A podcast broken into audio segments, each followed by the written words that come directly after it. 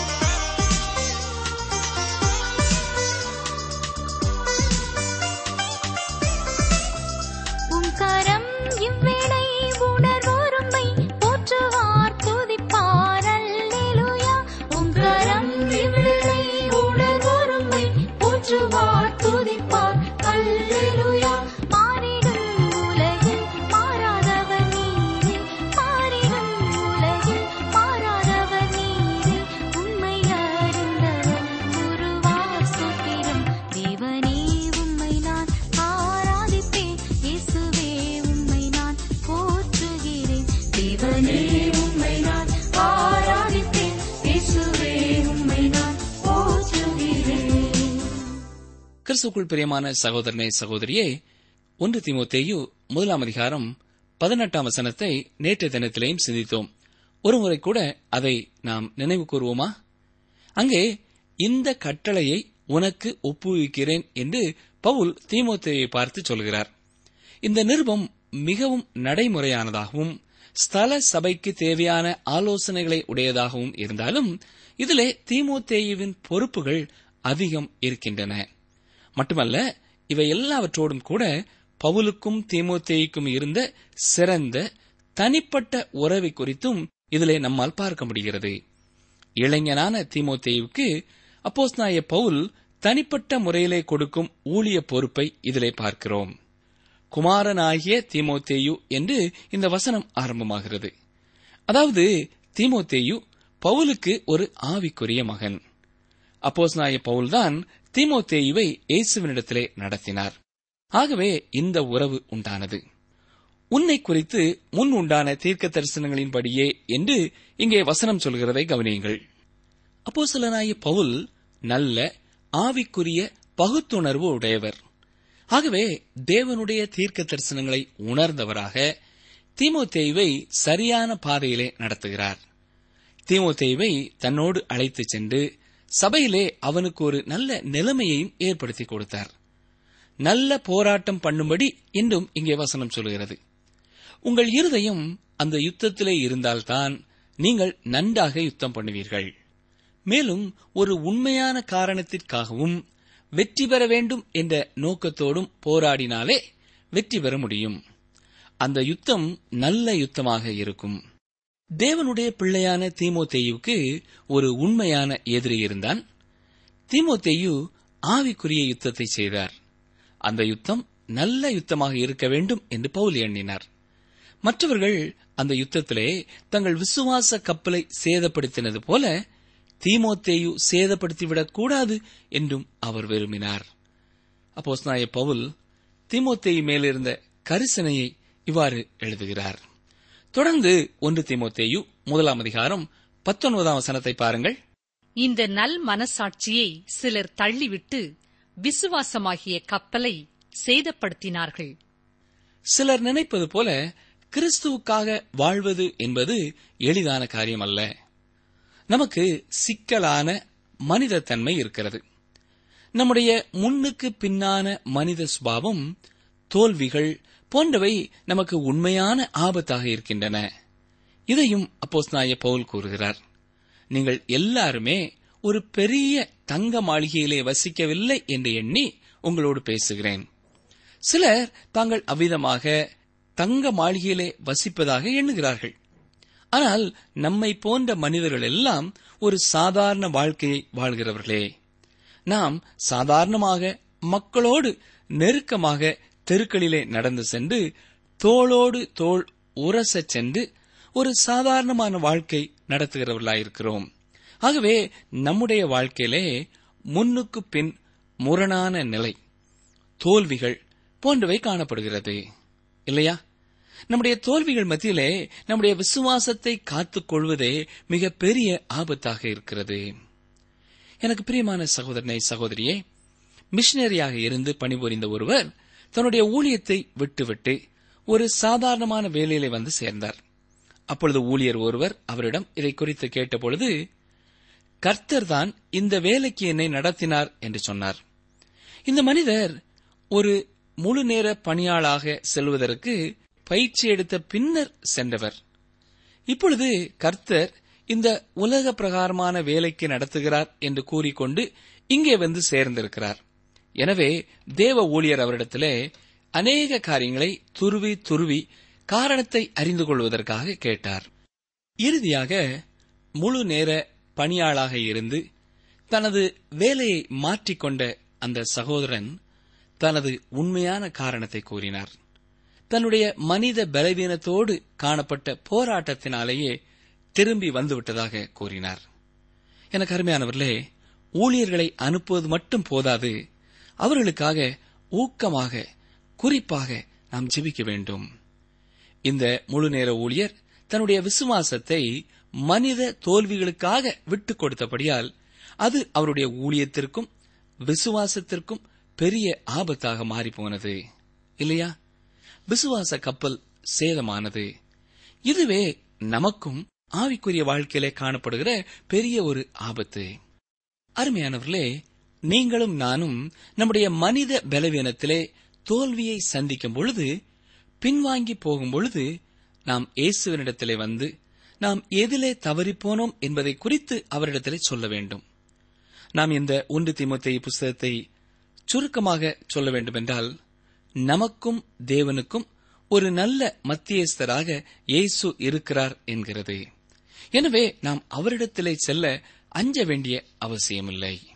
சரி இப்பொழுது ஒன்று தீமோத்தேயு முதலாம் அதிகாரம் இருபதாம் வசனத்தை பாருங்கள். இமனேயும் அலெக்சந்தரும் அப்படிப்பட்டவர்கள். அவர்கள் தூஷியாதபடி சிட்சிக்கப்பட அவர்களை சாத்தானிடத்தில் ஒப்புக் கொடுத்தேன். இமனேயு அலெக்சாந்தர் என்று இரண்டு நபர்களை அப்போஸ்தாய பவுல் நமக்கு முன்பாக பின்வாங்கி போனவர்களுக்கு எடுத்துக்காட்டாக வைக்கிறார். இவர்களை பற்றி மற்ற இடங்களிலேயும் குறிப்பிட்டிருக்கிறார். இவர்களிலே ஒருவரை குறித்தாகிலும் நல்ல கருத்துக்களை சொல்ல அவரால் முடியவில்லை. இரண்டு தீமோத்தேயு நான்காம் அதிகாரம் பதினான்காம் வசனத்திலே கண்ணனாகிய அலெக்சாந்தர் எனக்கு வெகு தீமை செய்தான் என்று பவுல் குறிப்பிடுகிறார். அவர்களை சாத்தானிடத்திலே ஒப்புக் கொடுத்தேன் என்றும் பவுல் சொல்கிறார் எமினேயும் அலெக்சாந்தரும் ஆவிக்குரிய வாழ்க்கையிலே வீழ்ந்து போனவர்கள். விசுவாச துரோகம் செய்துவிட்டவர்கள். எனவே இங்கே பவுல் ஒரு காரியத்தை சொல்லுகிறார். இதை அப்போஸ்தலர்களை தவிர மற்றவர்கள் செய்ய முடியாது என்றே நான் நினைக்கிறேன்.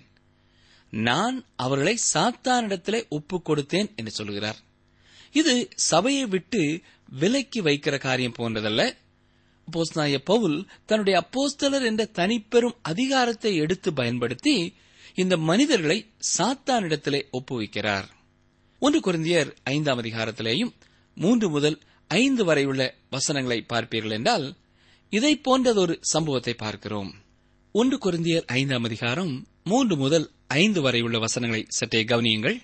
நான் சரீரத்தினாலே உங்களுக்கு தூரமாயிருந்தும் ஆவியினாலே உங்களோடே கூட இருக்கிறவனாய் இப்படி செய்தவனை குறித்து நான் கூட இருக்கிறது போல நீங்களும் என்னுடைய ஆவியும் நமது கர்த்தராகிய இயேசு கிறிஸ்துவின் அதிகாரத்தோடே கூடி வந்திருக்கையில் அப்படிப்பட்டவனுடைய ஆவி கர்த்தராகிய இயேசு கிறிஸ்துவின் நாளிலே ரட்சிக்கப்படும்படி மாம்சத்தின் அழிவுக்காக நம்முடைய கர்த்தராகிய இயேசு கிறிஸ்துவின் நாமத்தினாலே அவனை சாத்தானுக்கு ஒப்புக் கொடுக்க வேண்டுமென்று தீர்ப்பு செய்கிறேன். இந்த ஒரு அதிகாரத்தை அப்போஸ்தலர்கள் உடையவர்களாக இருந்தார்கள். எந்த ஒரு மனிதனையும் சாத்தானுக்கு ஒப்புக் கொடுக்கும் அதிகாரம் நம்மிடத்திலே இல்லை. ஆனால் அப்போஸ்தலரால் அதை செய்ய முடிகிறது. அப்போஸ்தலாய பேதர்வும் இப்படிப்பட்ட அதிகாரத்தையே அனனியா சப்பிராள் மீது பயன்படுத்தி இருக்க வேண்டும். நாம் அவர்களோடு பேசிக் கொள்ளக்கூடுமானால் அப்போஸ்தலர் என்ற முறையிலே அவர்கள் பயன்படுத்திய அதிகாரத்தை குறித்து அவர்கள் சொல்லுவார்கள். தொடர்ந்து ஒன்று திமுத்தையு இரண்டாம் அதிகாரத்திலேயும் முதல் ஐந்து வசனங்களை தியானிக்க இருக்கிறோம். இந்த பகுதியிலே நாம் பொது ஜனங்களுக்கான ஒரு ஜெபத்தை குறித்து பார்க்கிறோம். இதிலே பொது ஜனங்களுக்காகவும் அதிகாரிகளுக்காகவும் ஜெபிக்கும்படியாக அழைக்கப்படுகிறோம். ஒன்று திமுத்தேயு இரண்டாம் அதிகாரம் முதலாம் இரண்டாம் வசனங்களை சற்றே பாருங்கள். நான் பிரதானமாய் சொல்லுகிற புத்தி என்னவெனில் எல்லா மனுஷருக்காகவும் விண்ணப்பங்களையும் ஜபங்களையும் வேண்டுதல்களையும் ஸ்தோத்திரங்களையும் பண்ண வேண்டும். நாம் எல்லா பக்தியோடும் நல்லொழுக்கத்தோடும் கலகமில்லாமல் அமைதலுள்ள ஜீவனம் பண்ணும்படிக்கு ராஜாக்களுக்காகவும் அதிகாரமுள்ள யாவருக்காகவும் அப்படியே செய்ய வேண்டும். அப்போஸ்தலனாகிய பவுல் அதிகாரத்திலுள்ள அதிகாரிகளுக்காக ஜெபிக்கும்படியாக வேண்டுகிறார். அதாவது சபையிலே மக்கள் கூடி ஜெபிக்கும் இடங்களிலே இவர்களுக்காக ஜெபிக்க வேண்டும். எந்த ஒரு அதிகாரமாக இருந்தாலும் அதிகாரிகளாக இருந்தாலும் அது தேவனாலேயே ஏற்படுத்தப்பட்டிருக்கிறது. ஆகவே நாம் அவர்களுக்காக ஜெபிக்க வேண்டும். தேசத்திற்காக ஜெபிக்க வேண்டும். ஆட்சியிலே உள்ளவர்களின் நலனுக்காக ஜெபிக்க வேண்டும். இது ஒரு வேண்டுகோள் அல்ல. பௌலப்போசலன் மூலமாக தேவன் எனக்கும் உங்களுக்கும் திருச்சபை மக்களுக்கும் கொடுக்கிற கட்டளை. ஆகவே இதற்கு நாம் கீழ்ப்படிவோமாக. அதிகாரிகளின் ஞானத்திற்காக அவர்களுடைய பாதுகாப்பிற்காக அவர்கள் தங்கள் கடமைகளை உண்மையோடும் உத்தமத்தோடும் நேர்மையோடும் செய்ய தேவ ஒத்தாசைக்காக நாம் ஜெபிக்க வேண்டும். இங்கே ராஜாக்களுக்காகவும் என்று வசனம் சொல்கிறது. நாம் நம்மை ஆளுகிறவர்களுக்காக ஜெபிக்க வேண்டும் என்று பவுல் கூறுகிறார். ஒருவேளை நீங்கள் இவ்வாறு கேட்கலாம். அந்த ஆளுகை மோசமானதாக இருந்தாலும் ஜெபிக்க வேண்டுமா என்று கேட்கலாம். ஆம் பெரியமானவர்களே அந்த சூழ்நிலையிலேயும் ஜெபிக்க வேண்டும் என்றே பவுல் சொல்கிறார். யார் ஆட்சியிலே இருந்தாலும் அவர்களுக்காக நாம் ஜெபிக்க வேண்டும். அப்போசாய பவுல் இந்த நிருபத்தை எழுதும் பொழுது நீரோ மன்னன் ரோம சாம்ராஜ்யத்தின் ஆட்சி பீடத்திலே இருந்தான். அவன் எப்படிப்பட்டவன் என்று உங்களுக்கு தெரியும் இல்லையா? ஆனாலும் அந்த மோசமான ராஜாவுக்காகவும் ஜெபிக்க வேண்டும் என்று எழுதுகிறார். நாம் எல்லா பக்தியோடும் நல்லொழுக்கத்தோடும் கலகமில்லாமல் அமைதலுள்ள ஜீவனம் பண்ணும்படிக்கு என்று பார்க்கிறோம். எந்த ஒரு அரசாங்கமும் மற்ற ஒரு அரசாங்கத்தை விட சிறந்தது என்று சொல்லிவிட முடியாது. சில தீமையான ஆட்சி இருந்தாலும் அது ஆளுகை செய்யும் பொழுதும் கூட சட்ட ஒழுங்கு சீர்கெட்ட நிலையை விட நன்றாகவே இருக்கும். பொதுவாக மனிதர்கள் அதிகாரத்தை பணத்தை தவறாக பயன்படுத்தினாலும் சட்ட ஒழுங்கு நன்றாகவே இருக்கும். இப்பொழுது இருக்கின்ற அரசியல் அமைப்பிற்காக ஆட்சிக்காக தேவனை துதிக்க வேண்டும். இந்த அரசியல் அமைப்பு தேவன் தந்த பரிசு. முன்பு ராஜாக்கள் ஆட்சியில் உள்ளது போல இன்று இல்லை. சட்டம் ஒழுங்கு இருக்கிறது. இதற்காக நாம் தேவனை துதிக்க வேண்டும் அவர்களுக்காக ஜெபிக்க வேண்டும். இவ்வாறு ஜெபிப்பதினாலே நமக்குத்தான் அதிக நன்மை உண்டாகிறது. அப்பொழுதுதான் நாம் அமைதலான பக்தியான வாழ்க்கை நடத்த முடியும். இல்லாவிட்டால் வீணான பிரச்சனைகள் உண்டாகும். இப்பொழுது ஒன்று திமுத்தேயு இரண்டாம் அதிகாரம் மூன்றாம் நான்காம் வசனங்களை சற்றே கவனியுங்கள். நம்முடைய இரட்சகராகிய தேவனுக்கு முன்பாக அது நன்மையும் பிரியமுமாயிருக்கிறது. எல்லா மனுஷரும் ரட்சிக்கப்படவும் சத்தியத்தை அறிகிற அறிவை அடையவும் அவர் சித்தமுள்ளவராயிருக்கிறார். நாம் நம்முடைய ஆளுகைகளுக்காக ஜெபிக்க வேண்டியதற்கான இரண்டாவது காரணம் இழந்து போன மனிதனுக்கு சுவிசேஷம் கடைசி வரை தொடர்ந்து கிடைப்பதற்காக ஜெபிக்க வேண்டும். இல்லையென்றால் சபையானது உபத்திரவத்தை சந்திக்கிறதாக ஆகிவிடும். பவுல் உபத்திரவத்தை அனுபவித்தார். உண்மைதான். ஆகவே உபத்திரவங்களுக்கு காரணமாயிருந்தவர்களுக்காக ஜெபிக்கும்படி பவுல் இங்கே ஆலோசனை கொடுக்கிறார். இது நம்முடைய இரட்சகராகிய தேவனுக்கு முன்பாக நன்மையும் பிரியமுமாயிருக்கிறது. ஏனென்றால் எல்லா மனிதரும் ரட்சிக்கப்படுவது தேவனுடைய சித்தமாயிருக்கிறது. இதற்காக நாம் அரசியலிலே தலையிட வேண்டும் என்பது அர்த்தமல்ல. நாம் எல்லாரையும் நேசிக்க வேண்டும். இந்த கட்சியையே நான் விரும்புகிறேன் என்று இருக்க வேண்டிய அவசியமில்லை. தேவனுடைய வார்த்தை எல்லாருக்கும் கொடுக்கப்படுவதற்கும் தேவனுடைய ராஜ்யம் விரிவடைவதற்கும் ஏற்ற ஒரு ஆட்சியை தாரும் என்று மட்டும் நாம் தேவனிடத்திலே ஜெபிப்போமாக. இதுவே நம்முடைய கரிசனையும் ஜபமுமாக இருக்கட்டும் தொடர்ந்து ஐந்தாம் வசனத்தை பாருங்கள். தேவன் ஒருவரே தேவனுக்கும் மனுஷருக்கும் மத்தியஸ்தரும் ஒருவரே. இங்கே தேவன் ஒருவரே என்று பவுல் கூறுகிறதை பார்க்கிறோம். ரோமர்கள் அநேக தெய்வங்களை வணங்கினார்கள். இன்றும் அநேக ஜனங்கள் அநேக இறைவர்களை படைத்துக் கொண்டு வணங்குகிறார்கள். இந்த வழிபாடு பலதரப்பட்ட முறையிலே இருக்கிறது. சிலர் செல்வத்தை தங்கள் திறமையை புகழை வணங்குகிறார்கள். அதை முக்கியத்துவப்படுத்தி வாழ்கிறார்கள். அதன் முன்னே விழுந்து கிடக்கிறார்கள். சிலர் புகழ் பெறுவதற்காகவே தங்கள் மானத்தையும் இழக்க தயாராக இருக்கிறார்கள். எப்படியாவது புகழை செல்வத்தை பெற்றுவிட துடிக்கிறார்கள். இவ்வாறு அநேக வழிபாடுகள் இருந்தாலும் இறைவன்கள் இருந்தாலும் தேவன் ஒருவரே. அவரே உலகத்தை படைத்தவர். தேவனுக்கும் மனிதருக்கும் மத்தியஸ்தரும் ஒருவரே. எல்லாரையும் மீட்கும் பொருளாக தம்மை ஒப்புக் கொடுத்த மனுஷனாகிய இயேசு கிறிஸ்து அவரே. பழைய ஏற்பாட்டின் காலத்திலே இஸ்ரவேலர்கள் தேவனிடத்திலே செல்ல வேண்டும் என்றால் அவர்கள் பிரதான ஆசாரியர்களிடத்திலே செல்ல வேண்டும். அந்த பிரதான ஆசாரியர்கள் வழியாகவே இஸ்ரவேலர் தேவனிடத்திலே செல்ல முடியும். ஆனால் எனக்கு பிரியமான சகோதரனே சகோதரியே இந்த நாட்களிலே அப்படி அல்ல. நமக்கு மத்தியஸ்தராக இயேசு கிறிஸ்து இருக்கிறார் என்று பவுல் சொல்கிறார். அவரிடத்திலே நாம் செல்ல வேண்டும். நாம் வேறே மனிதர்களிடத்திலே செல்ல வேண்டிய அவசியமில்லை. ஊழியர்களும் நமக்கு மத்தியஸ்தராக இருக்க முடியாது. அவர்கள் நமக்காக ஜெபிக்கலாம் ஆனால் அவர்கள் மத்தியஸ்தர் அல்ல. இயேசு கிறிஸ்துவே தேவனுக்கும் மனிதனுக்கும் இடையிலே இருக்கின்ற ஒரு மத்தியஸ்தராக இருக்கிறார். நமக்கு ஒரு மத்தியஸ்தர் ஒரு ஆசாரியர் அவசியமாயிருக்கிறார். தேவனுடைய கிருபையினாலே நமக்கு ஒரு பிரதான ஆசாரியர் இருக்கிறார். யோபுவின் வாழ்க்கையிலே அவர் என்ன கதறுகிறார்? யோபு ஒன்பதாம் அதிகாரம் முப்பத்தி மூன்றாம் வசனத்தை சற்றே கவனியுங்கள். எங்கள் இருவர் மேலும் தன் கையை வைக்கத்தக்க மத்தியஸ்தன் எங்களுக்குள் இல்லையே. இங்கே நாம் பார்க்கிறது போல யோபு கூறுவது இதுதான். ஐயோ என் கையையும் தேவனுடைய கையையும் ஒருவர் பிடித்து எங்கள் இருவரையும் ஒன்றாய் இணைக்கிறவர் ஒருவர் இருந்தால் நலமாயிருக்கும். இதனால் எங்களுக்குள் நல்ல ஒரு தொடர்பும் புரிந்து கொள்ளுதலும் ஏற்படும் என்று சொல்கிறார். ஆம் அருமையானவர்களே நமக்கு இப்படிப்பட்ட ஒரு மத்தியஸ்தர் உண்டே. அவர்தான் ஆண்டவராகிய இயேசு கிறிஸ்து. அவர் தேவனாக இருக்கிறபடியினால் தேவனின் கரத்தையும் அவர் மனிதனாக வந்தபடியினால் மனிதனின் கரத்தையும் பிடித்து சரியான ஒரு இணைப்பை ஏற்படுத்த முடிகிறது. அவர் என்னுடைய உங்களுடைய கரத்தை பிடிக்க முடியும். அவர் என்னை புரிந்து கொள்கிறார். அவரால் உங்களையும் புரிந்து கொள்ள முடியும். நீங்கள் அவரிடத்திலே சென்று அடைக்கலம் தேடும் பொழுது அவர் உங்களை பார்த்து வருத்தப்பட மாட்டார். உங்களுடைய இந்த நிலை நிமித்தம் அவர் உங்களை அடிக்கவோ தள்ளவோ மாட்டார். உங்கள் மேல் கோபப்படவும் மாட்டார். நீங்கள் ஒருவேளை ஐயோ நான் தவறான வழியிலே சென்றவன். நான் இதை இதையெல்லாம் செய்துவிட்டேனே. நான் தேவ மகிமை அற்றவனாகி போய்விட்டேனே என்று புலம்பிக் கொண்டிருக்கலாம்.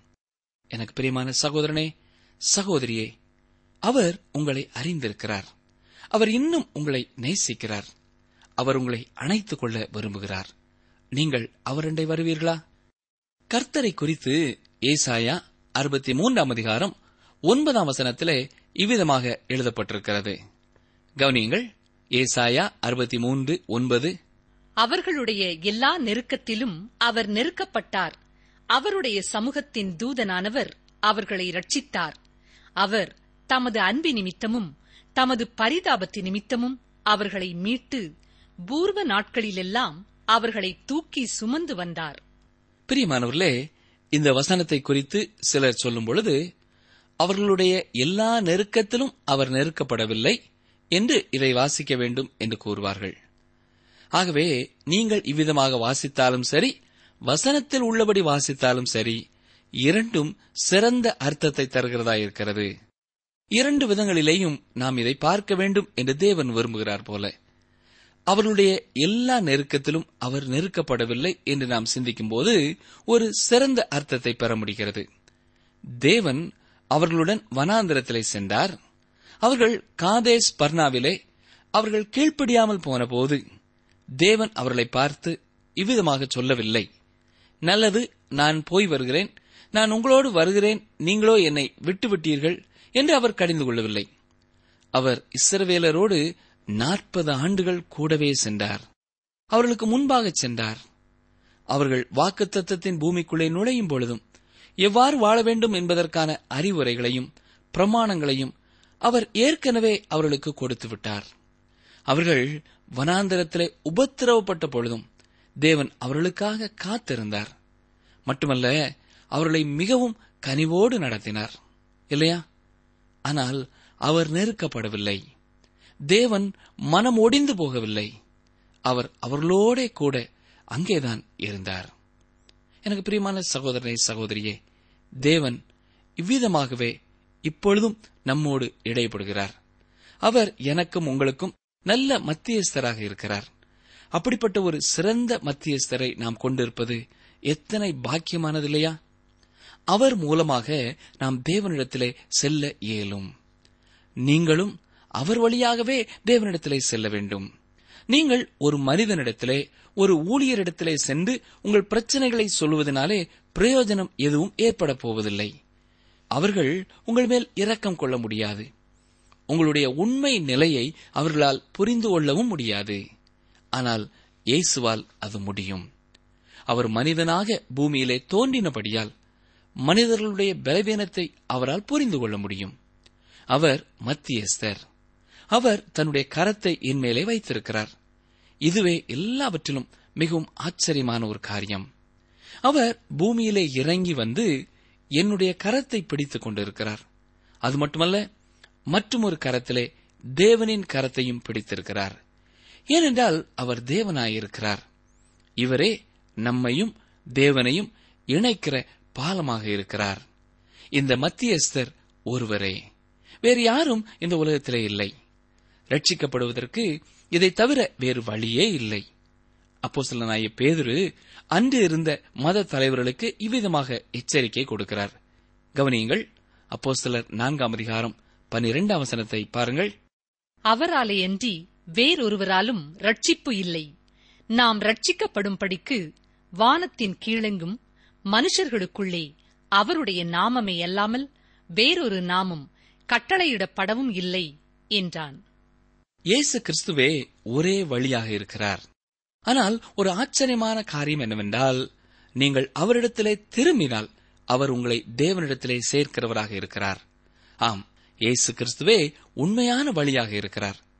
மற்றவை பொய்யான வழிகள். அவை பிதாவினிடத்திலே கொண்டு போய் சேர்க்காதவை. இயேசு கிறிஸ்துவே சரியான வழி. ஆகவே நீங்கள் ஊர் போய் சேராத தவறான பாதையிலே சென்று கொண்டிருப்பீர்கள் என்றால் இன்றே ஊருக்கு போகும் பிதாவினிடத்திற்கு போகும் சரியான பாதைக்கு வருவீர்களா? இயேசு கிறிஸ்துவே மெய்யான வழியாக ஒரே வழியாக இருக்கிறார். அவர் ஒருவரே மத்தியஸ்தராயிருக்கிறார்.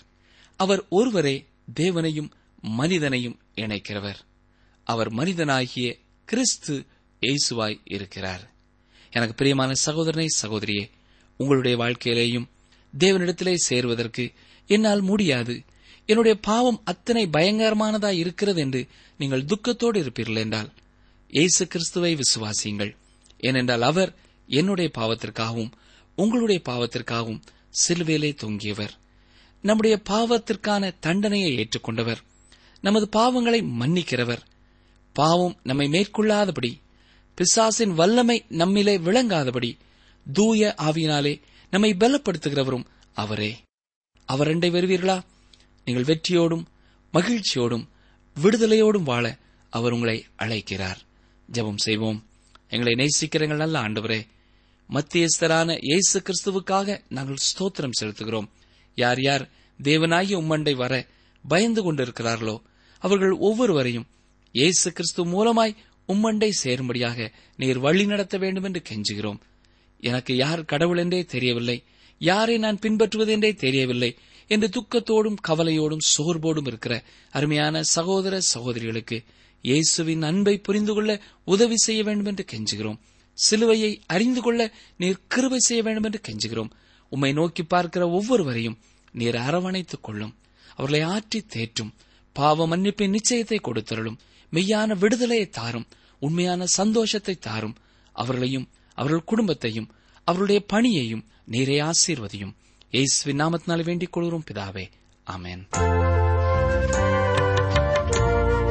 அன்பர்களே இன்றைய நிகழ்ச்சியை இத்துடன் நிறைவு செய்கிறோம். நீங்கள் உங்கள் கருத்துக்களை எங்களுக்கு எழுத வேண்டிய முகவரி வேத ஆராய்ச்சி டிரான்ஸ்வர் ரேடியோ தபால் பெட்டி எண் நூற்று முப்பத்தி நான்கு திருநெல்வேலி இரண்டு தமிழ்நாடு.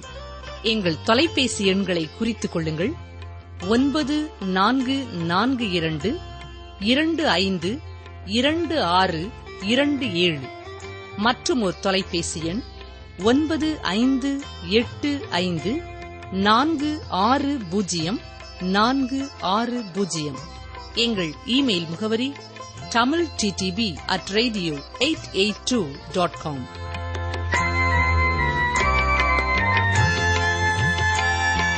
உன் கை செய்யும் வேலையிலெல்லாம் உன் தேவனாகிய கர்த்தர் உன்னை ஆசீர்வதிப்பார். உபாகமம் பதினான்கு இருபத்தி ஒன்பது. உன் கை செய்யும் வேலையிலெல்லாம் உன் தேவனாகிய கர்த்தர் உன்னை ஆசீர்வதிப்பார். உபாகமம் பதினான்கு இருபத்தி ஒன்பது.